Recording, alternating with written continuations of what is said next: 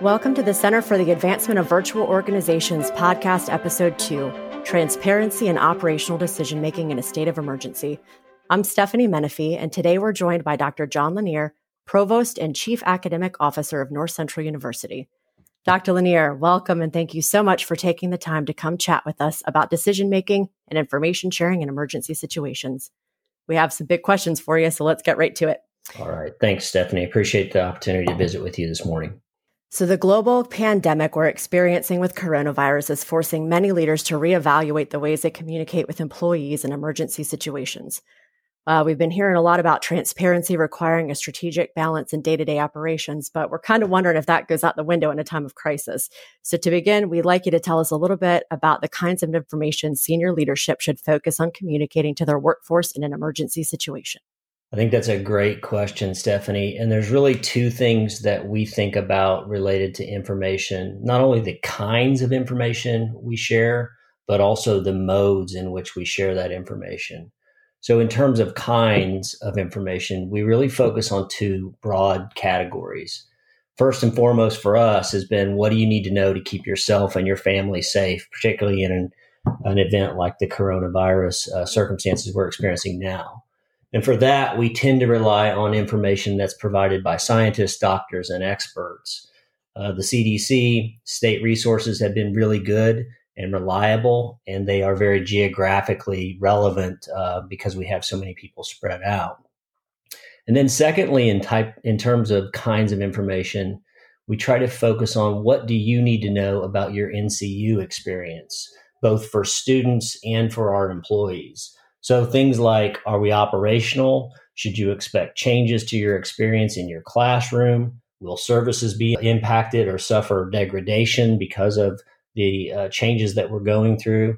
Luckily for us right now, they're not because we're more used to being online. But those are the types, are the kinds of information that we like to share. The other piece that I think is particularly relevant for us is the mode of communicating. And we try very hard to be multimodal here and tailor our communications to the variety of constituencies we have. So I've seen a number of places that rely solely on email, for example, and they often send just one email for everyone.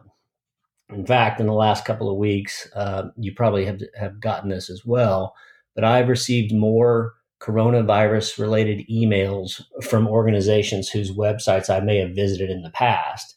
And the importance of those messages that they're trying to send tends to get buried or disregarded in all the noise of, of the multitude of these. So, frankly, in the midst of this, I'm not deeply interested in what Blockbuster Video's response to the virus might be. Um, so, it's easier for us to kind of delete than to decipher and get to the real message. So, we try to focus on specifically tailored messages that are crafted to address the concerns of each of our constituent groups. We use different modes of communication like email.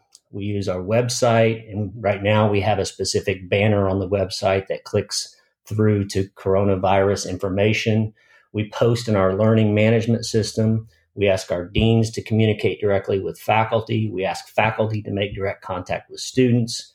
We host Zoom sessions to add a personal touch and answer questions directly that are raised in those cases. Then we create FAQs from questions that we receive and we post them in a public place. And the variety of these approaches allows us to make sure that students, faculty, staff, all of our constituents hear the information that's most relevant to them and it's accessible in a variety of ways. Thank you so much. This is this is really great information. Um, you you mentioned organizational level decisions too. So can you tell us what kind of organizational level decisions you're faced with making in this type of state of emergency? Yeah, we can um, because uh, we are globally situated now with students around the globe, with faculty uh, in a multitude of countries. We've really learned a lot about this on a steep curve. Um, we we can be affected uh, by a broader number of disasters than many location based organizations. So, for example, hurricanes in Florida or in the Gulf Coast or the southern uh, seaboard We've got community members who can be impacted. When there's tornadoes in the Midwest, earthquakes in Puerto Rico, wildfires in the Western United States, Uh, we've even had a, a, bomb threat at one of our physical facilities. So we've, we've really experienced a global uh, volume of, of these types of events. So we might have a smaller percentage of our community that is affected. We do have to define emergency broadly so that we can be prepared to um, to, to manage whatever emergency experience our folks are having throughout the globe. So, how do you arrive at the particular decisions that you're making? Well, we start the analysis of, of all of these decisions with student, faculty, and staff and their welfare as a central focus. So, what's in their best interest? How can we contribute to their needs in their given circumstances? To be fair, um, not having dorms or classrooms filled with 500 students, it reduces our ability to dramatically impact the life and death circumstances that you might see at ground based institutions but we do know that life circumstances can impact what a student or faculty member needs or wants from North Central University. So we have a protocol that we follow, and it's written intentionally, it's written broadly, which allows us to tailor uh, specific responses to each incident and to uh, analyze the, the facts to make decisions. So we'll typically evaluate a given circumstance We'll gather as much information or feedback as we can about the event or the conditions in the specific location. And then we'll discuss with our leadership team how we should proceed. And while the leadership team is an, an important part of the decision making process, we, we try to incorporate listening to our students, faculty, and staff in the field, and we find that's equally important. This allows us to know not only what's happening, but what they need to hear and what they want to hear to understand what comes next. So, as you're taking in all of this information from all of these different avenues, do you have a particular um, uh, way that you're sharing the information? Is there a tree? Um, you know, do you do you yourself pass it on to everyone, or is there a designated team involved? Yeah. So, so again, we use a multimodal approach that I talked about um, earlier in terms of making it available in a variety of ways. But one of the things that we try to be very cautious about is determining what type of information we want to share. Um, oftentimes, we see news reports that can be inaccurate, uh, that come out early when there's something of significant importance happening. So, we try to look for information that's been vetted by a trusted source governmental agencies, local law enforcement. As I mentioned before, the CDC and state governor's offices have been really tremendous sources of information for us now, and they can be particularly helpful for determining the information that's specific to a remote location that's uh, sometimes not even on this continent. But in addition to that, we want to promote um, uh, safety first. So getting the information right is critical. We also want to promote emotional and psychological well being. And sometimes that means sharing information uh, about available resources, not just news or advice. And uh, we like to provide opportunities for the affected population to share and for us to listen to them so that we can understand what they're feeling. And that has a couple of benefits for us. One is we learn what we don't know about their specific needs and they are in the best position to tell us uh, on the ground what they're experiencing and what they need. But two, it allows our community to express their thoughts and feelings and their concerns. And we find that's a really healthy exercise for them, particularly in extremely stressful situations. Do you think that there's a, a best time to share any of this information? I think um, there is a, a, best time, and it's probably all the time. um, with our multimodal approach, I guess the, the more accurate answer is as soon as possible, but with that caveat that you have to get it right. A speedy, incorrect message can probably do more damage than no message at all sometimes.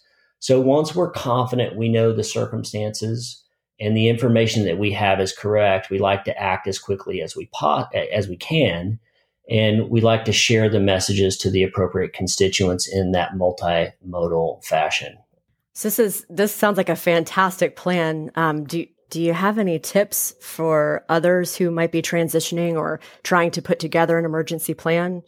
Um, you know how they might create one that works best for their own organizational needs. Yeah, I, I, have a variety of tips, and some of these will relate to uh, many organizations. A few are, are fairly specific to us, but let me walk through the ones that I thought about.